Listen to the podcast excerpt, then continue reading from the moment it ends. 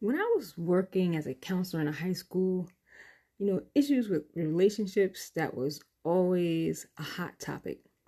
Whether I was talking, you know, just one on one with a student or in a group of students, you know, whether we were discussing relationships with parents, friends, teachers, boyfriends, girlfriends, it was an issue that everyone could relate to.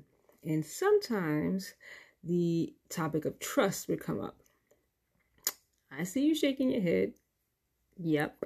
Now, you know, trust is not something that should be randomly handed out like candy at Halloween, but whatever relationship you can think of, you know, there needs to be some degree of trust between the parties for the relationship to flourish. Yes, there are different levels of trust, and everybody in your life isn't at the same level, and they shouldn't be. So let's find out how to empower our lives by learning more about trust. I'm ready. How about you?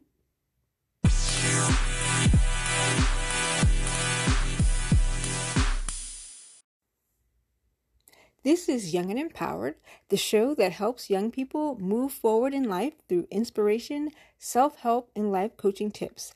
I am DJ HG, life coach for youth. Last time uh, we were learning about values, um, you know, how things that are important to us should be respected, and the impact that they have in shaping our lives, our decisions, and how we can honor our values by developing systems to put them into practice. Well, today I want to touch on the topic of trust. Yep, that's a big one. And, you know, seeing as this is like a short, sometimes five minute podcast, we obviously, you know, just to have time to scratch the surface. So, you know, often we hear people making varying statements about trust. You know, I trust him with my life, or I don't trust anyone. Trust is earned, or my parents don't trust me. So, what is trust? Well, you know, when someone trusts you, they have confidence in you. And when you trust someone, you have confidence in that person. You know, and, and being someone of trustworthy character goes back to how you make decisions, how you take responsibility for your decisions, and, you know, what type of person you want to become. Uh, there, there's this group activity that is sometimes used, and I think it's called like the trust circle.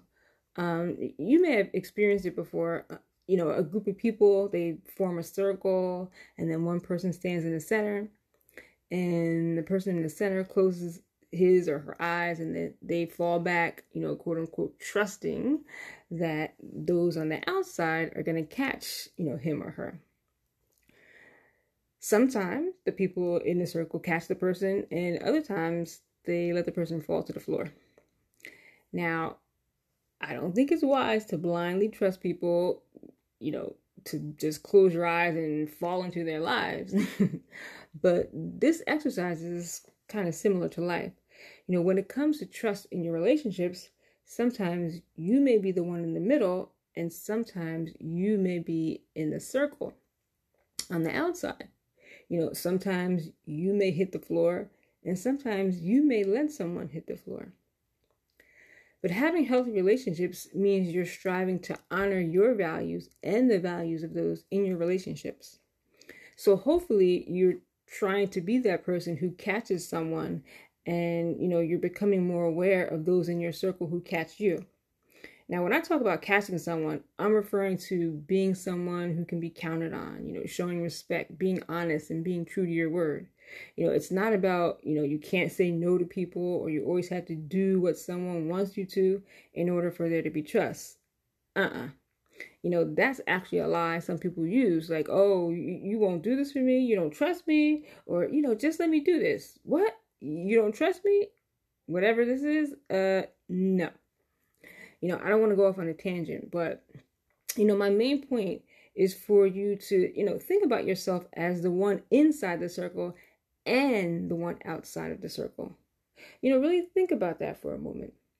Again, you know, who do you want to become? Someone of trustworthy character? How do you want to be treated? Remember, you know, we teach people how to treat us. Are you taking care of yourself? You know, are there people in your circle who are constantly letting you fall to the ground? All right, this week, I want you to think about your trust circles. You you know, probably have many trust circles, you know, in your life as just as you have many relationships in your life. You know, although like I mentioned, you know, you shouldn't trust people if they haven't earned it, but having trust in someone should bring a level of comfort and vice versa. So, are you satisfied with the choices you have made regarding trust? What might you need to change? You know, that's what I want you to think about, you know, this week. Okay. So, uh, like I said, you know, we just scratched the surface. You know, trust is so vital though, because when it's reciprocated, it can cause relationships to thrive. But when it's broken, the damage it causes can take a really long time to repair.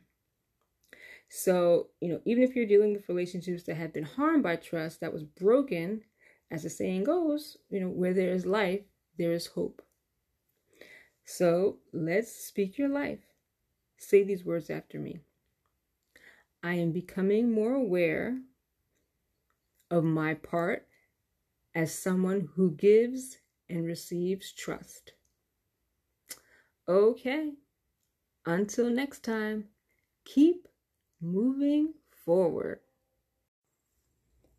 Thank you so much for listening and learning. Let's connect again next week. Please visit my website, DJHG lifecoachforyouth.com to learn more about how you can get help moving forward via life coaching.